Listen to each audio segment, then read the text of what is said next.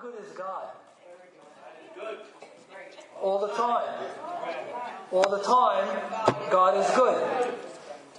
We could look from Genesis to Revelation and see the goodness of God. You know, people like to say, oh, God was a, a cruel God in the Old Testament. No, he was a good God in the Old Testament. He took a stand against sin because sin's an offense. It's a stench in the nostril of God, as well as the New Testament. But we see his goodness in his son Jesus Christ. Amen. That's the greatest place you can look to see the goodness of God is in his son Jesus Christ. You don't have to look any further. Amen. Amen. We're up to chapter 21 in the book of John. Now, I know a lot of you are new. I've been in this book six years. Six years. Well, that's because I preach once a month. This has meant a lot to me. It's a great book. It's a. You know, I always say John is like the black sheep of the family. You know, you have Matthew, Mark, Luke, and John. You have Matthew, Mark, and Luke, which are called the Synoptic Gospels. They're very similar. Yet difference. There's differences, and God had a plan for each of those. But John is like the black sheep. John went off on a different direction, of course, directed by the Holy Spirit. And as we begin to study John chapter 21, by the way, we're going to do John 1 after I finish. I we have one more teaching in the, the, the 21st chapter, one more teaching after this. And right after that, we're going to go into John 1. I didn't do John 1, but I'm going to start, I'm going to conclude my teaching with John 1. But, anyways, we begin to study John chapter 21 in John's gospel here. We see a number of themes running through this glorious gospel. We see God's sovereignty. God is actually sovereign. I mean, He is in control. We see His omnipotence. His not, meaning He's all powerful. We see His power in John 21. We see His omniscience, that He's all knowing. He knows everything. We also see in 21, we, we see evangelism. We see discipleship. We see leadership. And we see a picture of the church, all in John chapter 21. In our section today, we learn that only with God's presence, with Christ's presence, do we have spiritual success. You don't have spiritual success without Jesus Christ. Let's stand for the reading of God's Word. We're going to look at John chapter 21, first 14 verses.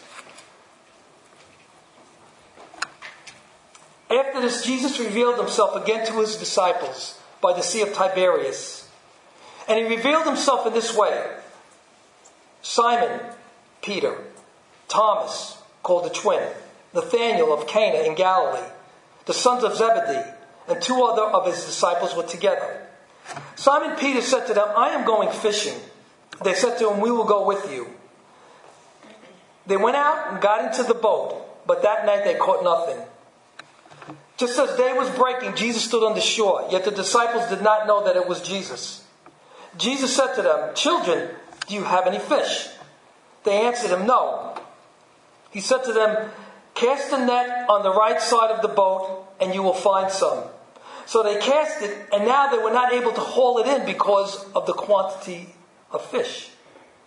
That disciple whom Jesus loved therefore said to Peter, It is the Lord.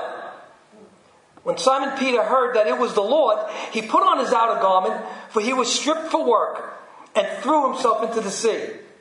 The other disciple came into the boat, dragging the net full of fish, for they were not far from the land, but about a hundred yards off. When they got out on land, they saw a charcoal fire in place, with fish laid out on it, and bread. Jesus said to them, Bring some of the fish that you have just caught. So Simon Peter went abroad and hauled the net ashore full of large fish, 153 of them. And although there were so many, the net was not torn. Jesus said to them, Come and have breakfast. Now, none of the disciples dared ask him, Who are you? They knew it was the Lord. Jesus came and took the bread and gave it to them, and so with the fish. This was now the third time that Jesus was revealed to his disciples after he was raised from the dead. Let's pray. Heavenly Father, I pray for your people here now as Paul the Apostle prayed for the Ephesians, that you may give them the spirit of wisdom and of revelation and the knowledge of Him, having the eyes of their hearts open, that they may know what is the hope to which you have called them, what are the riches of your glorious inheritance in the saints, and what is the immeasurable greatness of your power towards them who believe according to the working of your great might that you worked in Christ when you raised him from the dead and seated him at your right hand in the heavenly places. Far above all rule and authority and power and dominion, and above every name that is named, not only in this age, but also in the age to come. I pray, Father, that you breathe upon this text. I pray, Father, that you open every single heart to receive not what John Verdi says, not what this preacher says, but what Christ says in His Word. Open our minds, our hearts. Let us be receptive to what the Spirit of God wants to teach us today. In Christ's name we pray. Amen. You may be seated. This is an article in the Christian Digest titled Spurgeon's Worst Sermon. How many of you have heard of Charles Haddon Spurgeon? Okay, as many of you have. He was Britain's greatest preacher back in the 1800s. If you're a minister, if you're a preacher, or if you're a Bible student, or if you're just a Christian that loves uh, to read, you've read some of Charles Haddon Spurgeon's work. Phenomenal, phenomenal, that's all I can say. But this is what this article said. It said, Mr. Spurgeon once preached what in his, his judgment was one of the poorest sermons. He stammered and floundered, and when he got through, he felt that it had been a complete failure. He was greatly humiliated, and when he got home, he fell on his knees and said, Lord God, thou hast thou canst do anything with nothing. Bless that poor servant. How many times I must have felt like that? I'm sure, Brian, uh, you, you, we feel like that at times. And all through the week, he uttered that prayer. He woke up in the night and prayed about it. He determined that the next Sunday he would redeem himself by preaching a great sermon. Sure enough, the next Sunday, the sermon went off beautifully. At the close, the people crowded around him and covered him with praise. Spurgeon went home pleased with himself. And that night, he slept like a baby, but he said to himself, I'll watch the results of those two sermons what they were. From the one that has seemed a failure, he was able to trace 41 conversions. The one that he thought was a failure. And from the magnificent sermon, he was unable to discover that a single soul was saved. The Spirit of God used the one and did not use the other. And then the article concluded like this we can do nothing without the Spirit who helps our infirmities. Praise God.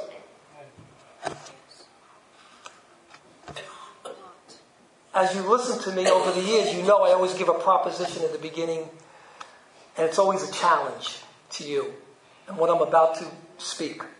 And here's the proposition when you trust and obey Christ and not your own efforts, you will be abundantly blessed. Abundantly. This section of John chapter 21 is called epilogue. You know what an epilogue is? It's like an appendix. It's like a PS. It's like John concluded, really, the last time I spoke, he really concluded there. John 20, uh, chapter, uh, verse 30, 31 and 32. And he said, these things were written that we may know that Jesus is the Christ, the Son of God, and that by believing you may have life in his name. That was the conclusion. But now John gives a PS. He's kind of tying ends together. loose ends. You know, what happens to Peter?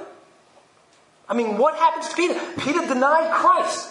And John's kind of tying in these loose ends. So, an epilogue, what I said is like a conclusion, what the author just spoke about. Chapter 1 was the prologue of John's Gospel. Now, prologue is a little different. It's an introduction. It's, a, uh, it's an introduction to a book which tells you about its subjects or its aims. So in John's Gospel, you have these two bookends, the prologue and the epilogue. And then right in between, you have the main body which tells us about the redemptive work of Christ. Well, now we're at the prologue. Also, since John, since chapter 21, John makes it abundantly clear Jesus is alive. Amen. He's not dead. Amen. So there's three points I want to bring to your attention today. The first point is Christ reveals himself to you. Second point is Christ withholds from you. No, nobody likes to hear that one, that Christ would actually withhold some good things from us. And point three, Christ provides for you. Point one, Christ reveals himself to you. This is a short, I'm not going to spend much time in these first two points. The third point, I'll spend a little more time. Very short, but sweet point. Verse 1 again. After this, Jesus revealed himself again to his disciples by the Sea of Tiberias. And he revealed himself in this way. In verse 2, he, he, he revealed himself to Simon Peter, Thomas, called a twin, Nathanael of Canaan in Galilee, and the sons of Zebedee, and the two other disciples were together. And then verse 14. This was now the third time that Jesus was revealed to his disciples after he was raised from the dead in Galilee. The sons of Zebedee and the two, and the two others of his disciples were together. Now, first, I want you to notice the two apostles that he named Peter and who? Thomas. Peter and Thomas. Peter, the chief denier, and Thomas, the chief doubter. This is a great picture of God's wonderful grace. Peter denied him. Peter, I mean, so did Judas, but Judas didn't go to God, Christ, for forgiveness. He hung himself. Peter denied him and wept, wept bitterly because he did it. Thomas doubted him. What a picture of grace, and that's the first two he mentions. And Jesus reveals himself to the seven of the eleven apostles. Obviously, Judas was not around anymore, so there was only 11 apostles left. And he reveals himself over here to the seven. We don't know where the other four were at this point. In any event, Jesus reveals himself for the third time. Now, reveal John uses that quite often in, in, his, in his gospel. It's common. Jesus first was he, he revealed himself in the flesh to Israel. And then we see in the, in the wedding at Cana, he revealed his glory. And now we see himself reveal himself here. He reveals his person. He reveals himself in his glorified state. And we should notice that he only appears to those who believe in him. When he walked the earth before his death, everyone was able to see him, but most rejected him. So now he appears to only believers.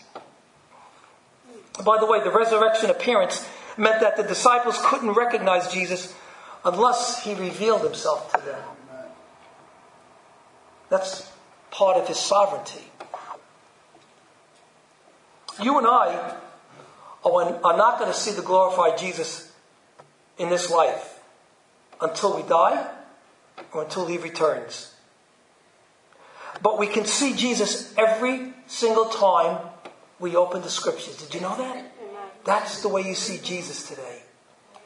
Dr. Walter Kaiser, he's an Old Testament scholar, he said this There is no finer teacher on whether Jesus is to be found in the pages of the Old Testament than the teaching of our Lord Jesus himself.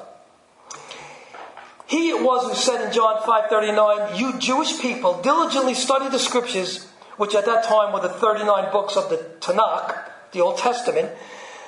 These are the scriptures that testify about me." That should settle the question. He goes on to say, but even more famously, Jesus rebuked Cleopas and the other unnamed disciple as they walked along the road to Emmaus on that first Easter Sunday. And he said, How foolish you are, and how slow of heart to believe all that the prophets had spoken.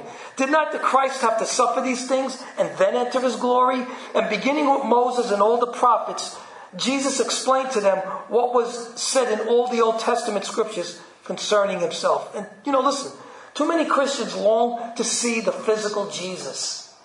They fail to realize that they could see Jesus any time they open the scriptures. Every time they open up Genesis, Exodus, Leviticus, Numbers, Deuteronomy, the Psalms, the prophets, the New Testament, every time you open the book and read, you will get a revelation of Jesus Christ. And if you're right with God and you open up your Bible, your hearts will burn within you. Praise God. And like the disciples, Jesus Christ will reveal himself to you. And I told the story before. When I was a new believer, I read the Bible many times, and it was like the words jumped off into my heart. And they still do. They still do. It's just that when I was a new Christian, it was just a wonderful experience to open the Word of God, and my heart burned. And I knew it was the truth. Jesus Christ revealed himself to me personally through the pages of Scripture. That was point one. Christ reveals himself to you. Point two, Christ with, withholds from you. Now, I know you don't really want to hear that, do you? That Christ would actually withhold. Let's read verses 3 to 5 again. Simon Peter said to them, I am going fishing. They said to him, We will go with you. They went out and got into the boat, but that night they caught nothing. Just as the day was breaking, Jesus stood on the seashore, yet the disciples did not know that it was Jesus. Jesus said to them, Children, do you have any fish? They answered him, No. So, Peter, who was apparently the leader of, of the flock over here, said, I'm going fishing. And guess what? They all followed him. And why Peter and the rest went fishing back to their old occupation? That's what they did before. It's not clear. John MacArthur says it was disobedience. I don't know if I agree with that. Am I allowed to disagree with John MacArthur? Am I? Uh, Terry says no. I know we have a lot of John MacArthur fans. He says maybe you know it could have been some disobedience involved, but if it was disobedience, it was out of ignorance. I don't believe it was out of some rebellious spirit in them. Some say Peter got impatient, waiting for further instructions from the Lord. Dr. Leon Morris said this It is possible that the thoughts of the fishermen were beginning to turn to their former occupation, now that they had lost the presence of Jesus. We do not know, and this incident is not enough to tell us, and I agree with him. All that we can say is that this is a possibility and that the general impression left is that of men without a purpose, which I, I totally agree. They looked like they were men without a purpose. Others say, and this is a good possibility also, others say they went back fishing because they simply had to eat. And that's a good possibility. Well, whatever the reason was, they got into their boats, or their boat, one boat, fished all night, and caught nothing. Now, I'm a fisherman. And I love this text because I was able to get a lot of illustrations. So I don't want to bore you with a lot of details, but I will. When I go out fishing and I catch nothing, it's frustrating. I can only imagine how it was for these men who were professionals and made their living from it. How frustrating it was for them. They caught nothing. They were professional fishermen. They knew the best ways and the best times to fish. But they caught nothing, even with their fishing skills. Now, fishing skills for me is very important. And they had all the skills. You want to hear some of the skills? I don't fish with bait. I fish with lures. I do what you call sport fishing, surf fishing. You have lures. You have a million type of lures. I'm exaggerating, of course different colors of lures, different sizes. You have moon phase, new moon, the fish are more active in biting. A full moon, they're less active in biting. Tides, outgoing tide or incoming tide, all affects fishing. There's sometimes I go out and everything is against me and I catch nothing. It's frustrating. Um, the, the water temperature, very, very significant. Um, the type of bait, the type of line you use. All this takes a little, and I'm not the greatest fisherman. I'm, you know, if my son was here, he'd probably amen to that. Um, you know, he's always telling Dad, you lost that fish because you didn't set the hook right. But uh, he's not here today, but thank God. But fishing skills, fishing skills are very important. And Peter and the rest had these skills. They should have caught. If fish were to be caught there, they could have, they should have caught. And as the day was breaking, Jesus, standing on the shore of the Galilean Sea, asked them if they had anything that they caught. And they answered honestly, no.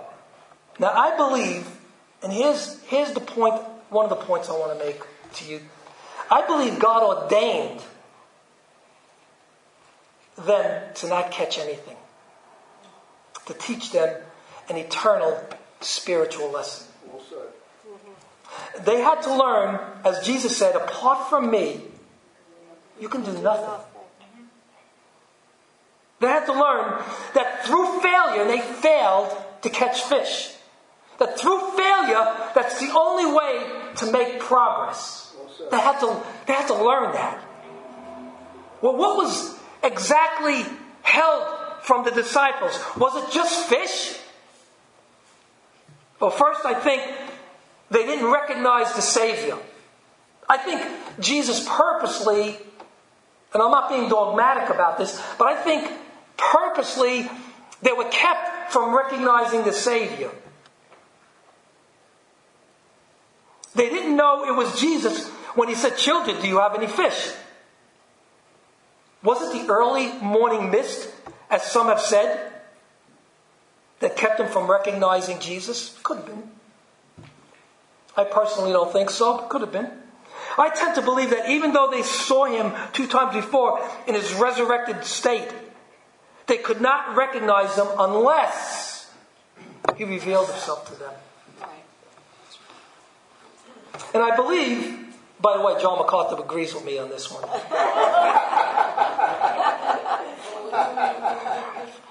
and, and, and I tend to believe that even though they saw him two times before in his resurrected body, they were not going to recognize him unless he opened up their eyes.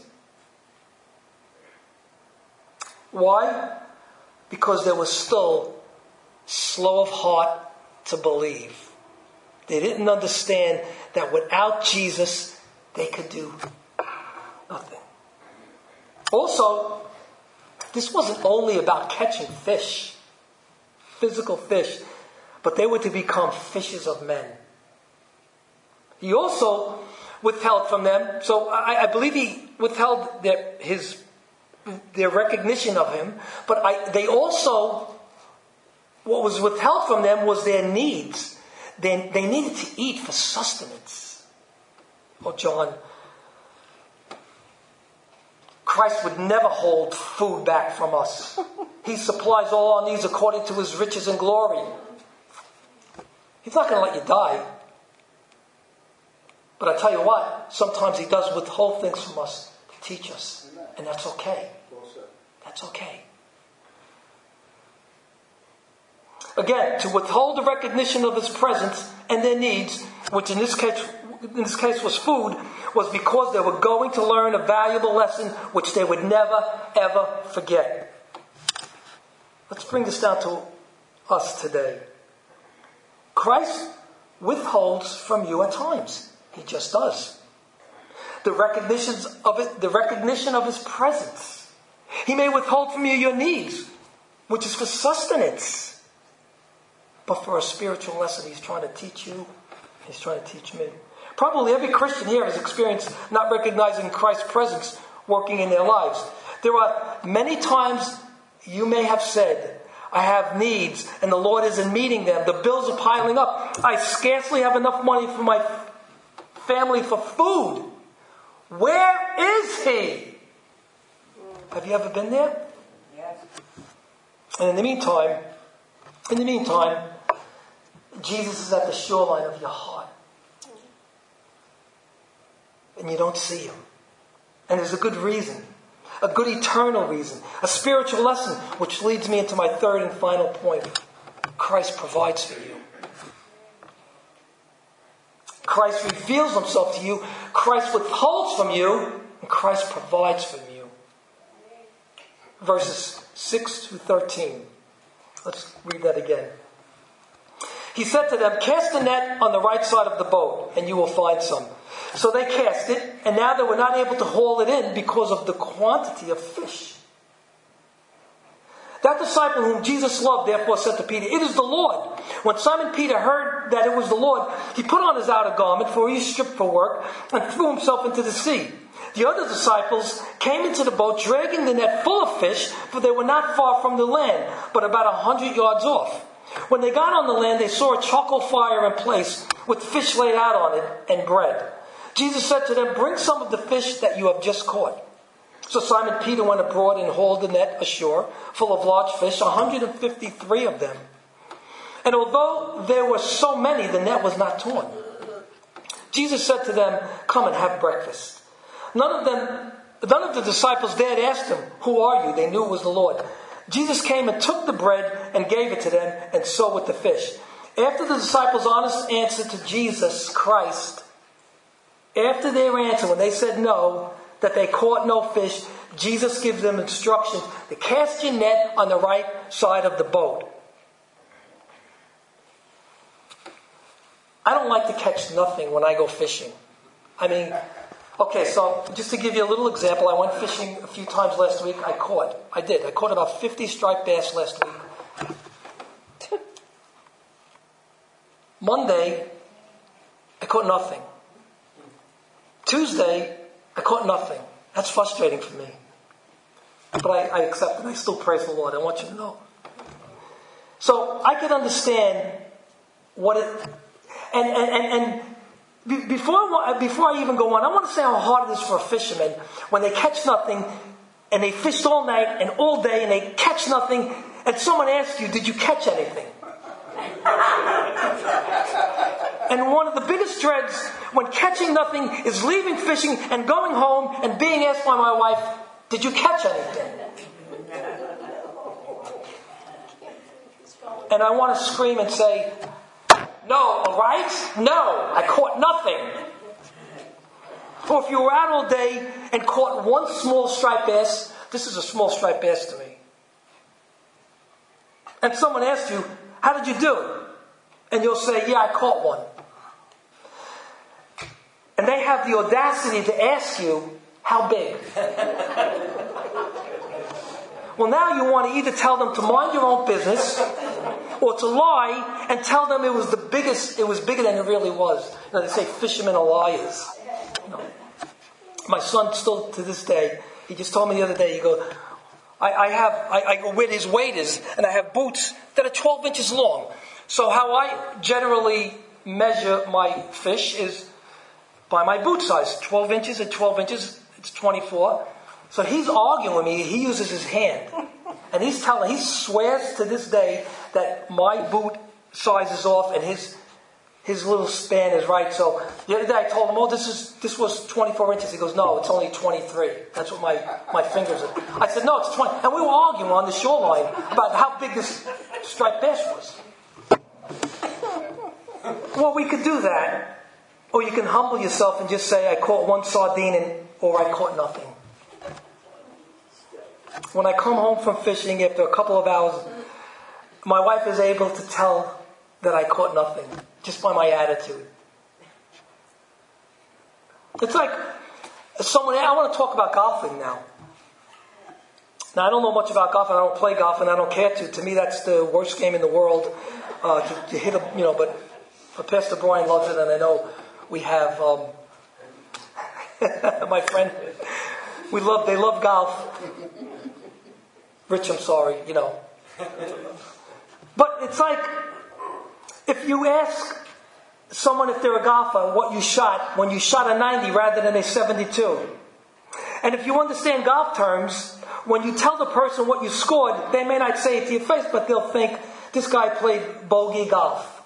Am I saying that right? Okay, bogey golf. Because he had a score of 90 on a par 72 course.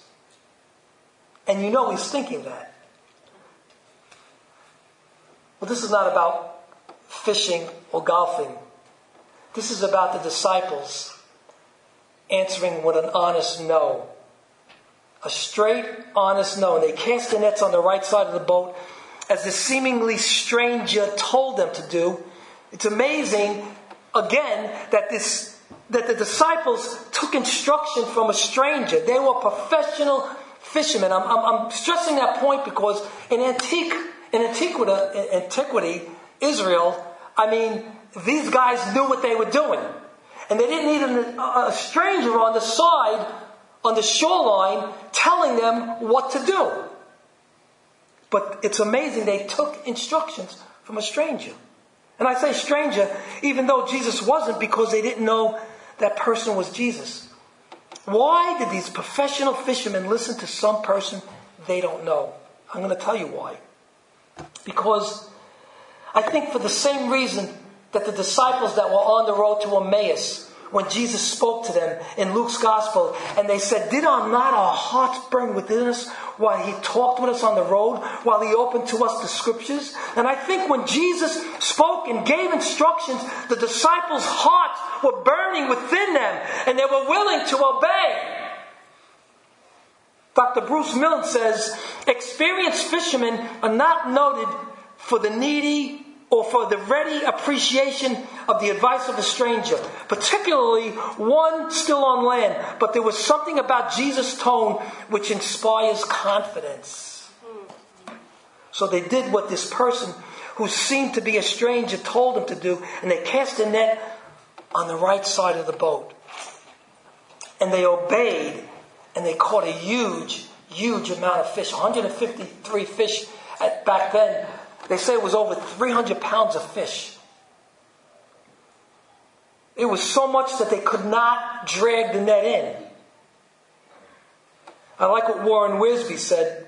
He said, A few minutes labor with Christ in control will accomplish more than a whole night of carnal efforts. We used to sing a song, A Little is Much when God is in it. Labor not for wealth or fame, there's a crown, and you can win it if you go in Jesus' name. Why did Jesus tell them the right side of the boat? Now, we don't know really why Jesus told them the right side of the boat, but I'm going to tell you what I think. Why did he tell them the left side? Why did he tell them the front? Why did he tell them the back? Why did he tell them the right side? Because I, I believe the Bible teaches us that Jesus is at the right hand of God. Psalm 110, verse 1. It says, The Lord says to my Lord, Sit at my right hand. He's talking about Jesus, sitting at the right hand of God the Father. Sit at my right hand until I make your enemies a footstool for your feet. In Hebrews 12, 2.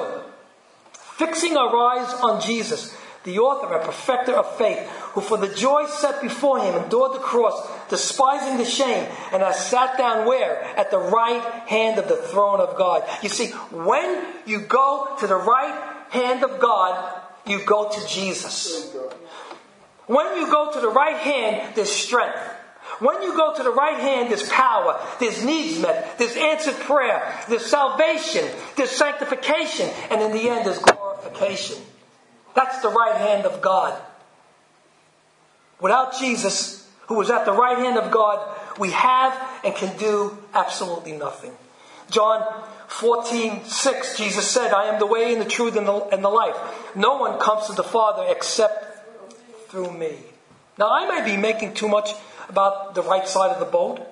Uh, uh, uh it could have just been that Jesus was just simply wanted them to obey. But the right hand of God is Christ. Do you know what Jesus Christ, the physical Jesus, is right now? He's at the right hand of the Father. How do we have his presence now? Through his Holy Spirit.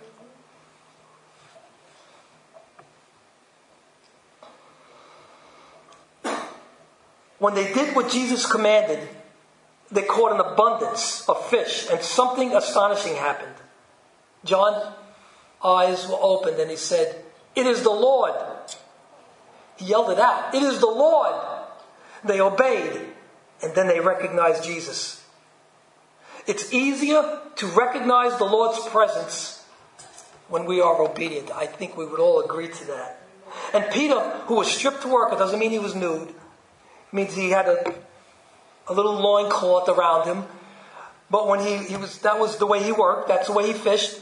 He throws on this outer garment and jumps into the sea to hurry to Jesus. He loved Jesus. He denied Jesus. But something inside of him knew Christ would forgive him. The first time this happened in Luke's gospel, after the great catch, if you read Luke's gospel, this is the second incident. When they made that great catch, when Jesus said, throw your nets out and you'll catch. And they threw their nets out and they, and they caught a great amount of fish, a great amount of fish. And what did Peter do? Peter says, Lord, depart from me, I am a sinful man. Now, Peter runs to Jesus. He jumps in the ocean and runs to Jesus. This time he flees to him. He seems now not to only understand sin as he did the first time, that's why he said, Depart from me. Now he understands grace. Why did they recognize Jesus? I think obedience first. But another factor to consider, it could be because they remembered the similar time of fishing when Jesus gave similar instructions and their eyes were opened. I think when they did it again, they, rec- they remembered the first time that happened, and then Christ opened their eyes and they realized it's the Lord. Look at me with Luke chapter 5, verses 4 through 10. This is the incident. And when he, Jesus, had finished speaking, he said to Simon, Put out into the deep and let down your nets for a catch. And Simon answered, Master, we have toiled all night and caught nothing, and took nothing. But at your word I will let down the nets. And when they had done this, they enclosed a large number of fish.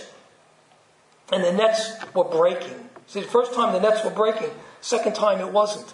They signaled to their partners in the other boats to come and help them.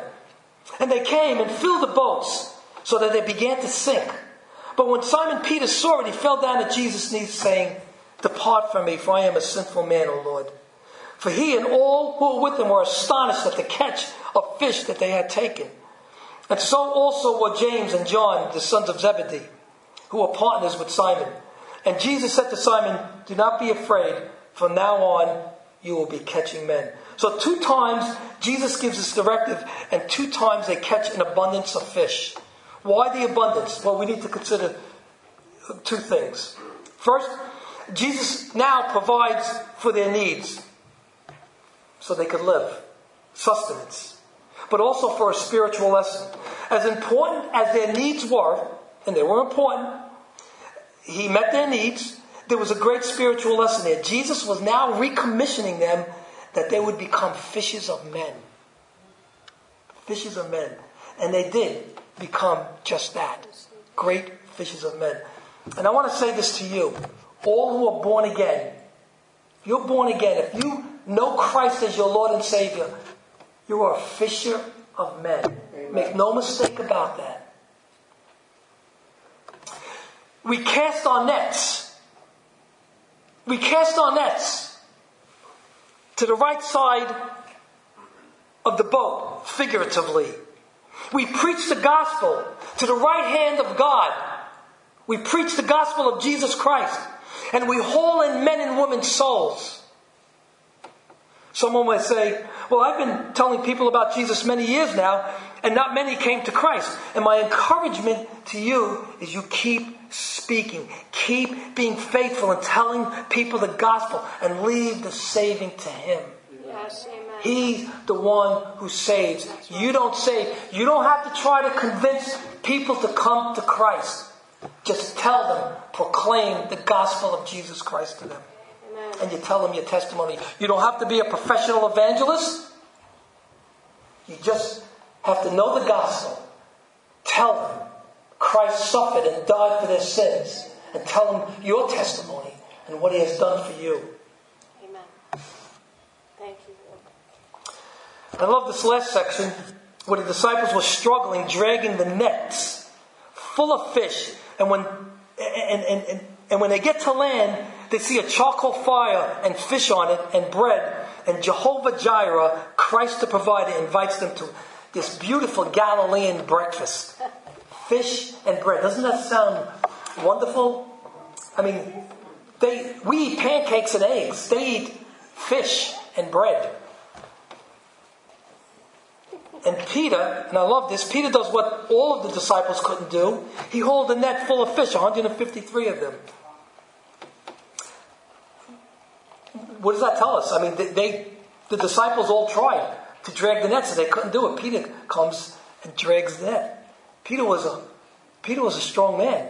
Peter was a strong man. It's like Brian and Phil, you know, all these muscle guys in the church, and uh, you know, trying to drag the net, and John Verdi comes along and drags it by himself. That's a miracle. if you didn't hear it, he said that's a miracle, but I don't believe him. Pay no attention to the man sitting in the front row. But Peter was a strong man. They, it says that they all tried to, they had trouble dragging nets, and Peter comes along and. But this also tells us another thing that even though Jesus alone provides for them, he has them bringing some of the fish. The Trinitarian God alone saves souls. We know that. The Father elects people to salvation. The Son redeems us. And the Spirit calls us. But He will use us to pray and to bring the message of the gospel to a lost and dying world. He makes us co laborers with Christ. He alone provides for us, but He doesn't depend on us to give Him a hand in providing. He uses us, but doesn't depend on us. It's God alone. There's an article in our Daily Bread magazine, and it said this it said, missionary statesman Hudson Taylor had complete trust in God's faithfulness. In his journal, he wrote, Our Heavenly Father is a very experienced one. He knows very well that his children wake up with a good appetite every morning. He sustained three million Israelites in the wilderness for 40 years. We do not expect he will send three million missionaries to China, but if he did, he, have, he, he would have ample means to sustain them all. Depend on it. God's work done in God's way will never lack God's supply. Thank you, Lord. God provides His presence. He provides for your needs, whatever they are, and you are blessed beyond your understanding. And I'd like to conclude with Dr. Kent Hughes in the section of John's Gospel because he's saying it better than I could ever say it. And that's one of the things I learned when I went to took my course. They said, you know, sometimes you quote other people because they say it better than you could say it. And this is one of the this is a case in point. And he says this: If we are believers, we are all in the same boat, riding the same waters. The present age is an age of darkness, and the waters are sometimes cold and harsh, even stormy. All those in the boat are to be involved in fishing and casting and recasting our nets. As Christ's followers, we are called to face the same realities, to be honest about what is really happening in our lives. And as believers, the most creative, life giving words we may ever utter are, I have caught nothing. Christianity, from Golgotha onwards, has been the sanctification of failure. Fundamental to living productively in this age is an honesty with ourselves and with God. There also must be an obedience, and with obedience comes a great catch, a catch that will follow us right into eternity where we will know the Lord more and more fully. John's words at the realization of the great catch, it is the Lord, expresses the ideal for all of us as we toil through life. In the, in the darkness, it is the Lord. In our, few, in our failures, it is the Lord. When our nets are full, it is the Lord. In all of life, it is the Lord, teaching us that we must rest and depend on Him. I'll say what I said in the beginning. When you trust and obey Christ and not your own efforts, you will be abundantly blessed. Even when you're going through hard times, you will be abundantly blessed. When, we, when Christ reveals himself to us, we're blessed because we recognize him. When he withholds from us, we're blessed because he's sanctifying us. When he provides for us, we're blessed because God will supply every need of ours according to his riches and glory. Go out and share Christ with a lost and dying world. Cast your net and don't be afraid because he is able to do far more abundantly than we ask or think according to the power at work in us. Let's get ready for communion.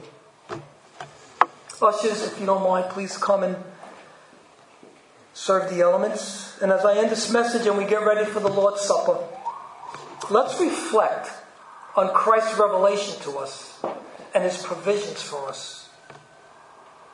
Because he's alive, because we're born again, we have his presence. We have all we need. Let's also reflect on his death represented in these elements, which we're about to receive, which made his presence and all his provisions a reality in our lives. Come down.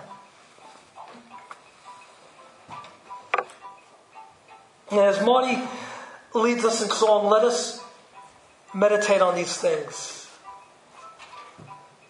And Father, we just praise you and thank you for these elements. We thank you that Christ's broken body is represented in these crackers, and Christ's shed blood for our sins is represented in the cup of grape juice we're about to partake. We ask you to bless it, make it a reality in our lives, Lord. In Christ's precious name.